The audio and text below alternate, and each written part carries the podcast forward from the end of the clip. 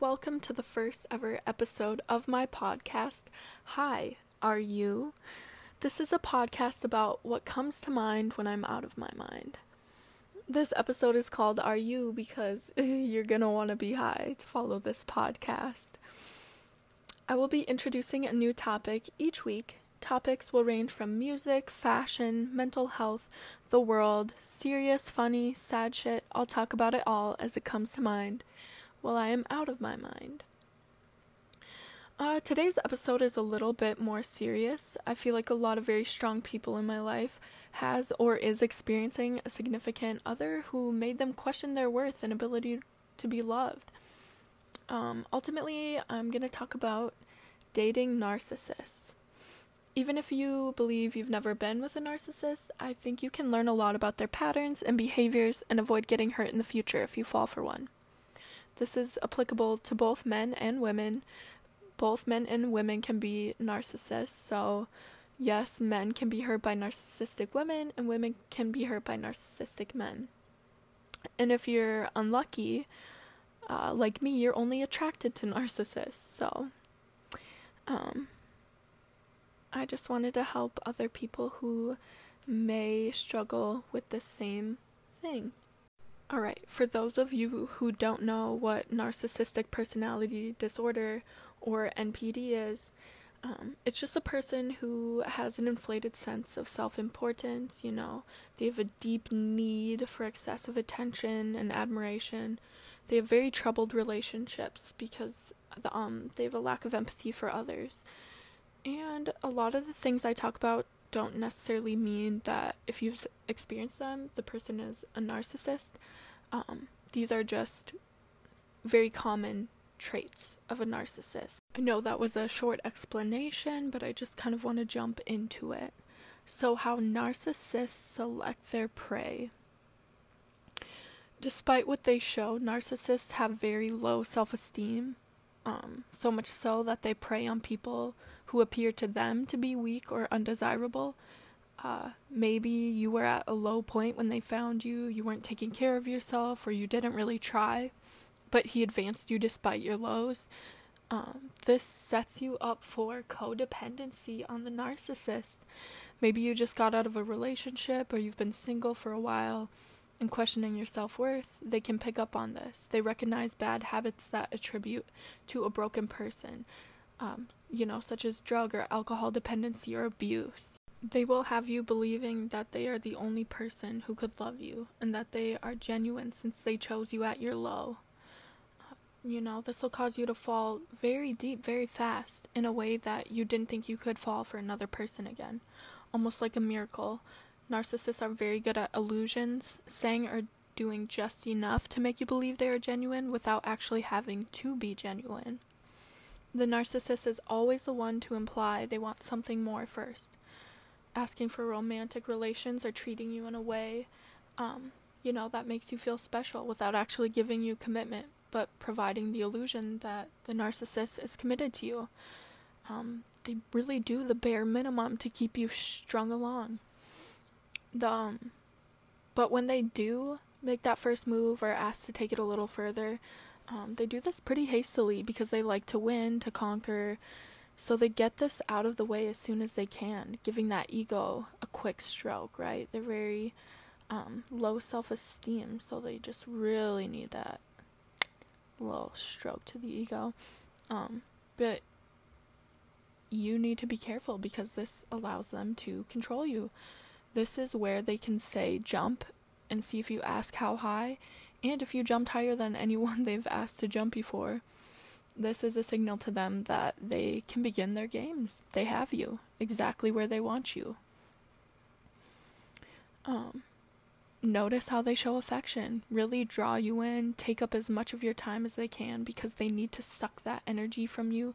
They need that constant validation, which they end up receiving, and all the while avoiding giving any validation back because it lets them have all of the power, right? It leaves the victim chasing the validation, while the narc is losing interest because they conquered what they wanted and they are bored or realizing that they don't want anything serious because they had no intentions to form a personable bond with someone. They just wanted the ego boost from the person who is now desperate to be loved, who they broke. They break down their victim to the point where they become an empty shell of who they once were, because now they're focusing all their energy trying to prove to the narc that they are worth loving. All the while, the narcissist does not give a single fuck. When I say that, please believe me. Like, they are incapable. Um, oh my god, they're just incapable. They don't care about your efforts or the emotional trauma that you are submitting yourself to.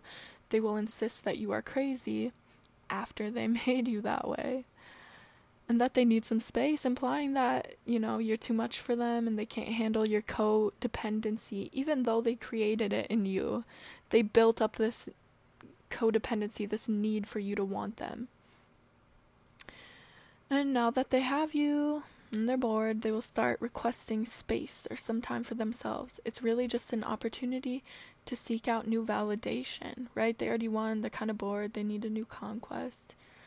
Um, they start to pursue other people to feel their egos or f- just for the thrill of the chase because they have to feel like they won, like they got something. They have to feel as though they have something to prove by winning over people. It really stems from them needing to feed their ego and their extremely low self esteem. I know I keep saying this, but narcissists have very low self esteem. Um, and in the beginning, they'll do all these things to draw you in, right? And then they'll switch. And I feel like a lot of people I've talked to, and just like my own experience, after six months, that it, six months is like the golden numbers when the switch flips. Um, you'll notice like they become more distant, avoid intimacy, they show no empathy. You could express your feelings or emotional distraught, and they will find a way to avoid dealing with it at all costs because in the beginning, like they just never cared about you. And their excuses ranging from work, school, family.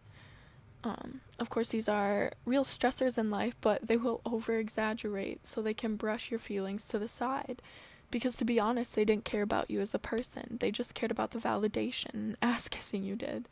Right from the very beginning, it was just fueled by personal gain and nothing genuine. And I know that sounds very brutal, but you can't force someone to care about you if they just don't care. But the um 6 month mark, you know, they're tired of you, maybe your validation or like how much effort you're putting into them has slowed a little bit, or maybe you haven't changed at all and they just are bored because, again, they just need the next best thing. They have to keep going, they have to see what else they can win, who else they can have, what else they can do. Um, but they get very tired, very irritable, they eat poorly, they can't sleep. Um, I can't explain why this happens, but it's just very common. Uh, because of this, you know, it'll seem as though they're just struggling with their own things, like real life things, and not just because they're bored of you. Um, you know, they'll feed into the idea that they are busy and burnt out, so you're willing to give them space to give themselves the healing and self help or whatever they need, but you stay and wait in hopes that the person who chose you when you were low will choose you for staying around well, they were low, if that makes sense. Right? Like, you just want to be there, you want to help them because maybe they were the strong person in the beginning. Um, but this this cycle around the six month mark when they do become tired, irritable, blah blah blah, this is when they become incredibly distant. You may hear from them about once or once or twice every two weeks, but you know, you justify it by insisting that they have a lot going on and that it's n- not you, they're just busy because that's what they will have you convinced to believe. But the truth is, they still have the same amount of time they had when you met. They're just giving it to someone else because they feel so lowly about themselves that they start giving attention to someone else who will build them up or give them a fresh ego boost. Then we have the new flings. They are so exciting to them. What else can they put their dick into? What else can they conquer? New people, while they keep you on the side, so exciting, especially if they can find one with more space. like long distance relationships where they don't have to work as hard to be deceptive. Uh, they receive new compliments, new strokes to their egos, new praise from someone new that they prove they could conquer. They entertain this person while stringing you along because they know you still, or they still have some power over you. It really is about them feeling desired. And if you find out, you know, that their feelings weren't genuine or they hurt you in any way, you will never receive closure from a narcissist. Um, they will never admit that what they did was wrong because, right, they're perfect. It would kill their ego to admit they did something wrong. They will leave you wanting more, you know, or wondering about them for a long time after they discard you. Um, ju- if you don't get closure, which they typically do not give, they refuse to believe anything is their fault. Um, you know, that just stems from a lack of empathy. They'll never admit that they wronged you. They do things that only benefit themselves, gets them ahead, or makes them look better. You know, keep in mind they only pursue something for their own benefit. So if you feel like they keep popping in and out because, like, they like you, it's just they want to use you for that one small minute and keep you strung along and then use you again.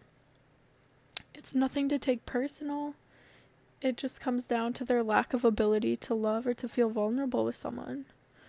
A lot of time narcissists have been hurt in the past for being vulnerable or were denied love and attention they thought they deserved. So now they avoid ever having to feel like that again. They don't like rejection or not being the best. They want to be placed on a pedestal because they don't like feeling inadequate. They want to be the best. They don't want to have to chase that power, that love, that commitment. They want to just have control all the time so they don't feel rejection. So if they are bored of you, why won't they get rid of you? It's because they can never have too much validation. If you are willing to stay and stroke their ego, they will keep you on the back burner until they feel like calling upon you to validate them, because that's what you've allowed to happen. Um, yeah, this is just, I think I'm to stop there. Um, this is just kind of an overview, a little jump into um, dating a narcissist. I have a lot more to say on this topic. Um, you know, but this is the first podcast, so I'll keep it relatively short.